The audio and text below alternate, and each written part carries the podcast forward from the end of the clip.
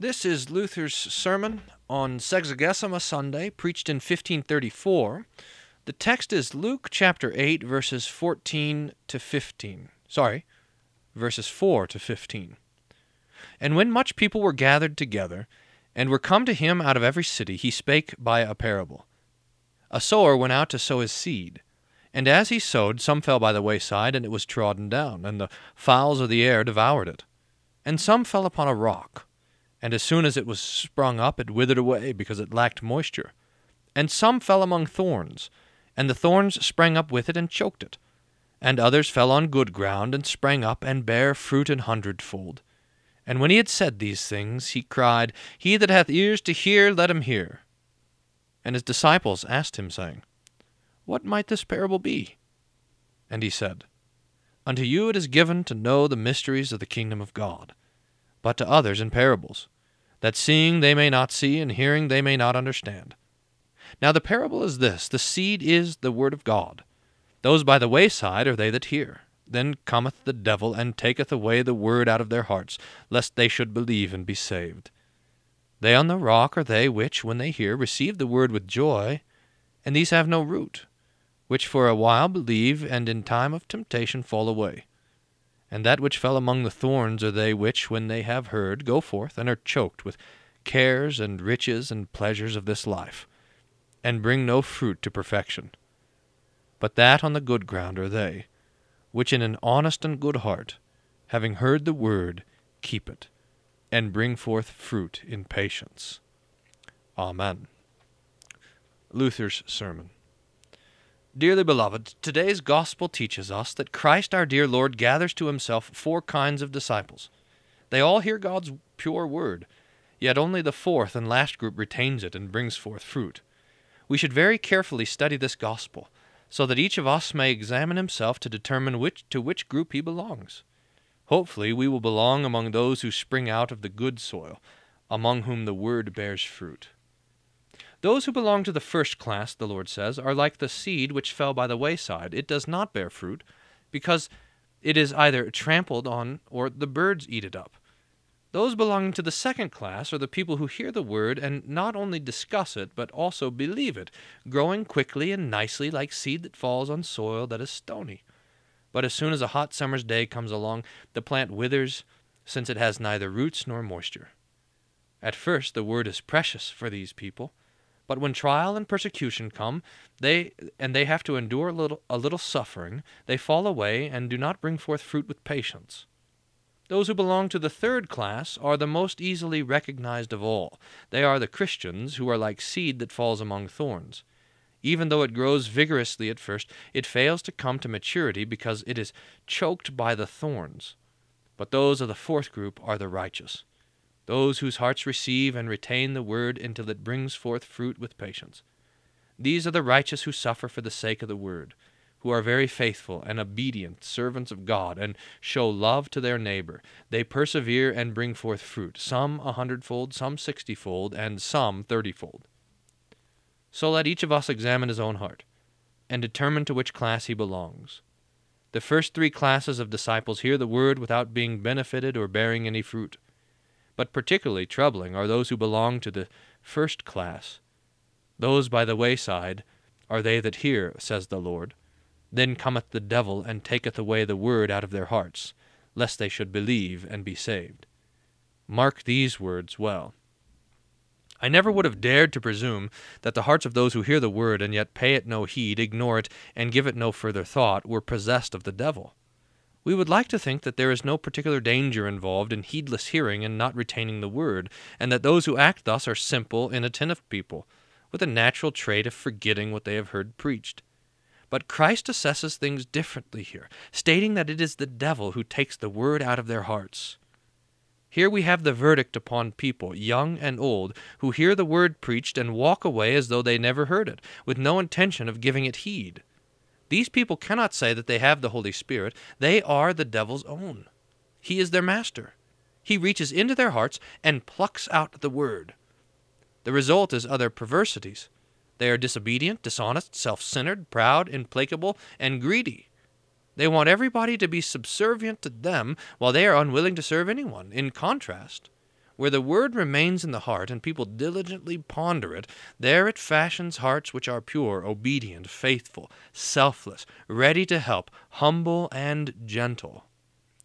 The first group is the worst, and their behavior displeases the Lord very much. He reproaches no other class as he does this one. The devils, Christ says, who are always around, take the word from their hearts so that they do not espouse it, they are of the opinion that nothing much is lost when they let the word in one ear and out the other. But if we want to know what the loss is, then listen to what Christ has to say. For his judgment is better than that of the world, and he states that it is the devil who instigates this. When, therefore, you meet such a person, or you yourself are no more responsive to preaching than a log, just like our greedy burghers and peasants, also our adversaries, papists, for whom all preaching, singing, and exhortation has as much effect as striking water with a rod, you may conclude that none other but the devil is in control of their hearts. He does not allow the good thing they hear to enter their hearts, but at once frisks it away so that they do not believe, nor are they saved. For where the devil for were the devil not there, or were this forgetfulness natural and innate, some indeed are more easily taught than others. There at least would be desire there, and they would say, O God, how thick headed can I be? Grant me your grace and open my heart so that I may be attentive to and retain what I hear when your word is preached. Among such folks who long for the word and want to retain it, there the devil finds neither room nor abode, else the lodging would be lacking. But the former do not change. To them, the loss of a penny or some other trifling thing would be a greater loss. You can be sure the devil is present there, and let no one think differently. This group that hears the word and pays no heed is the largest. The word goes in one ear and out the other. Furthermore, along comes the devil and snatches the word right out of their hearts. Now we must note very carefully the judgment which Christ pronounces upon this class and to be forewarned, for he gives it over to the devil. The other two classes are not so wicked, but they are none the less very weak. There is a little beginning. They take note of some things, even start to believe. For this reason, the Lord does not give them entirely over to the devil, as he did the first class, even though they as yet do not bear fruit. The second group is composed of those who do not persevere under persecution and remain steadfast. Instead, they are like wormy fruit that continues to hang on the tree while the air is calm, but falls off as soon as the wind blows. For a while, the Lord says, they believe. But as soon as tribulation comes along, they grow terrified and are unwilling to endure suffering. As a result, the fruit of eternal life will also remain beyond reach, along with all other fruits which proceed from the Word and faith. The third class consists of those who neglect the word because of the great cares and the pleasures of this life. For whoever is obsessed by worldly cares, whose sole concern is how high he can climb and how rich he can become, will have a heart that is encumbered, as Christ says, Luke 21:34. And as a result, the word is choked within him, like the seed among the thorns. Work we must, and each of us is to work most diligently and industriously in his calling. This is not forbidden but commanded, but to scratch and scrape and to be concerned merely with temporal cares, with money and possessions, these are thorns which choke the word of God in the heart so that it cannot grow and bear fruit. Such a person is concerned more with other things, giving no thought to anything else. For these three groups, the word is of no effect. Certainly this is no minor loss, but a great and frightful loss which the heart cannot fully comprehend. Consequently, the Lord admonishes us earnestly, as St. Matthew writes, Take heed, therefore, how ye hear. For whosoever hath, to him shall be given. Whosoever hath not, from him shall be taken away even that which he has. Matthew 13, verse 12. By such a word, Christ gives us to understand that he is not talking about ordinary things, but about the Word of God. Those who have it in their hearts will be saved, and those who do not have it will be damned. A person should, therefore, be steadfastly devoted to it, and not trifle with it as though it were an indifferent thing. It is not a trivial matter. It does no good for a person to think he would like to become interested in uh, for a while, thinking to himself, I shall study and believe God's word after I've tried other options and have accumulated all other things that I consider important. Take care. Do not deceive yourself. So let's rouse ourselves to diligence and be found among those who belong to the fourth class. Also, earnestly praying that we may with ready hearts accept and retain God's word and bring forth good fruit. Now, this little band constitutes the precious saints not the Pope's saints with their hoods and tonsures who read masses fast, wear strange garments, and the like, but those who hear God's word, whose worst enemies and most violent persecutors are the Pope and his, quote, saints. They hear the word and bring forth fruit a hundredfold, that is, bountifully, beyond measuring, or as Matthew puts it, some bring forth a hundredfold, some sixty, some thirty, meaning that some produce more than others. For just as people's callings or offices differ, so also do the fruits. A preacher serves the church to a greater degree than a workman who devotes himself only to his domestic affairs, and yet both are Christians, redeemed from sin and death through Christ, and heirs of eternal life. May we be found within this class, despite it being the smallest. However, to this, as Christ says, we must add a good and honest heart, that is, a heart which, in the first place, is not listless, but really intent on the Word of God. Such a heart must, above all else, have fidelity, if the devil is not to come and snatch the Word away. Second, the heart must be firm and steadfast, not weak and timid, allowing itself neither to be led astray and become frightened, nor swayed by people's favor or disfavor. For if we do not fear and love God above all else, his word will not continue long, since it is constantly being assailed. The devil, the devil can neither endure nor tolerate it. He is a taskmaster who never lets up, forever and ever driving his servants, never allowing them to be idle, as we see things going on all the time among the papists. Third, the heart must be purged and swept clean, so that no thorns remain in it.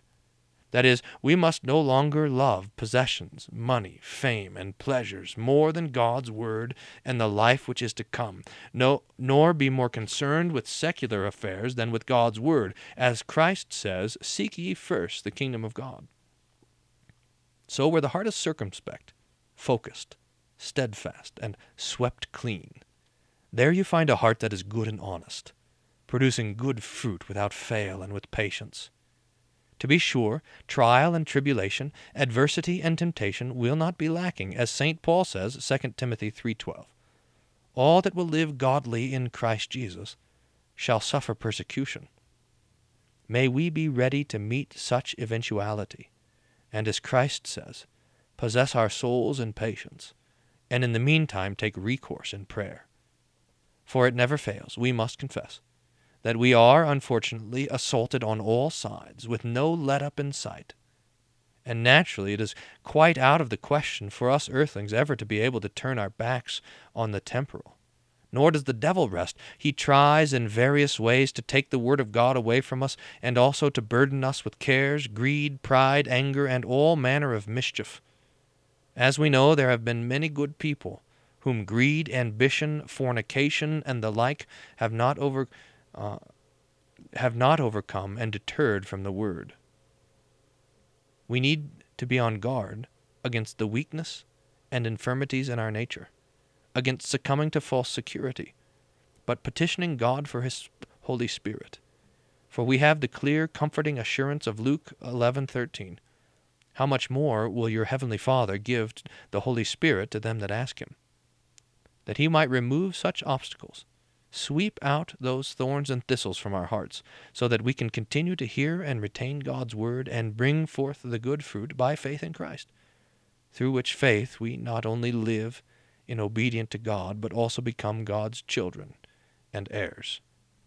The main reason this seed is sown, that is, that this gospel is proclaimed in all the world, is to create and work fruit in us, which endures into eternity. Now then, this parable also tells us not to be surprised if we see that the word does not bring forth fruit in every case. For we learn that it is the Lord Himself who sets up four divisions of only one. The smallest group is truly upright. The other three classes are actually worthless. We must let them go and not become disturbed when we see that there are more who despise than accept the word. It is in the nature of the gospel that wherever it is preached, there three types of unworthy hearers appear, while the fourth is good and upright. And yet the fault lies not with the word, nor with the one who preaches, as the blind papists charge, like a ranting crazies they are. They think they can defame us and make our gospel all the more offensive by charging us with the offenses the devil has stirred up ever since the gospel was first proclaimed.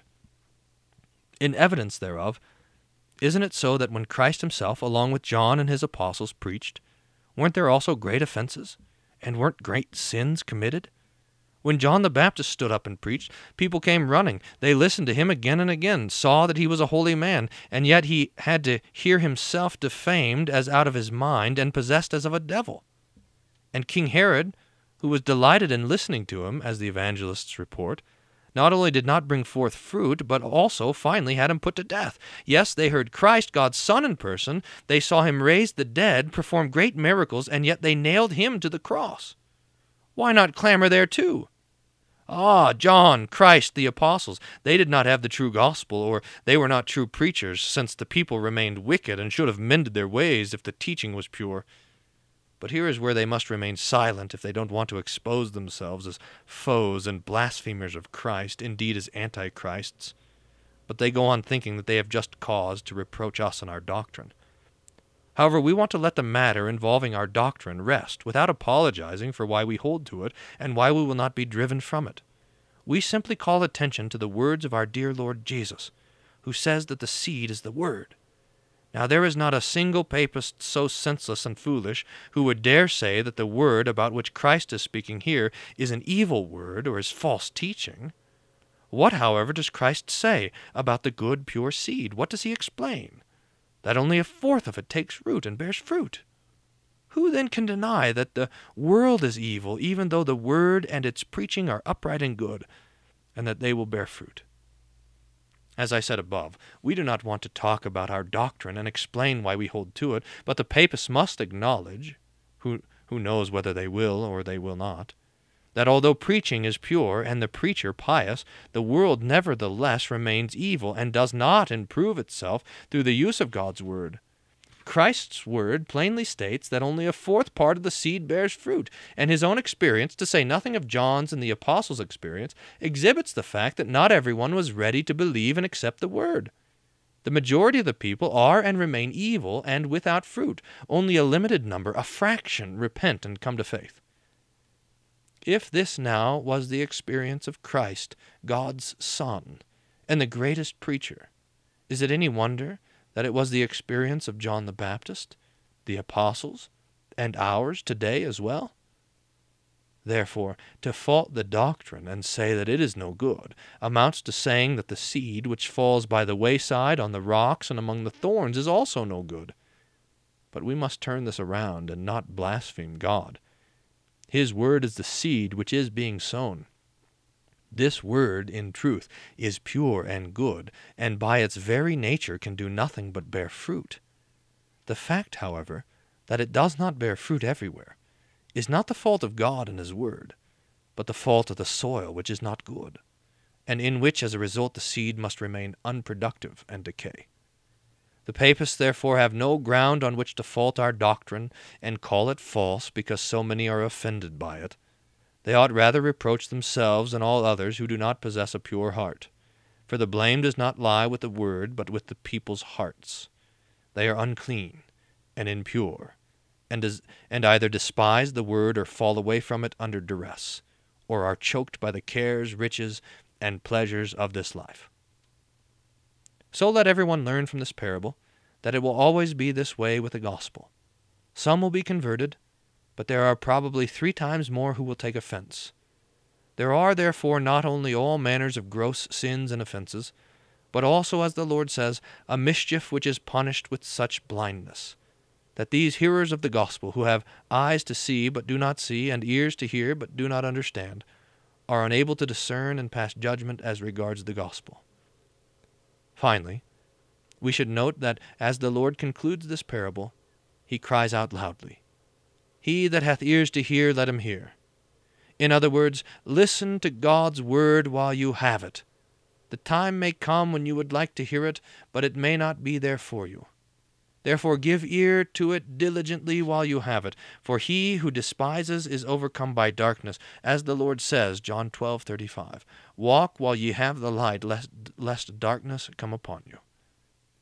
May our dear Lord Jesus Christ grant us his grace, so that we may diligently hear his word, retain it in a pure heart, and bring forth fruit in patience. Amen. This has been Luther's sermon from the House Postil, preached on Sexagesima Sunday in 1534 on the Gospel Luke chapter 8, verses 4 to 15.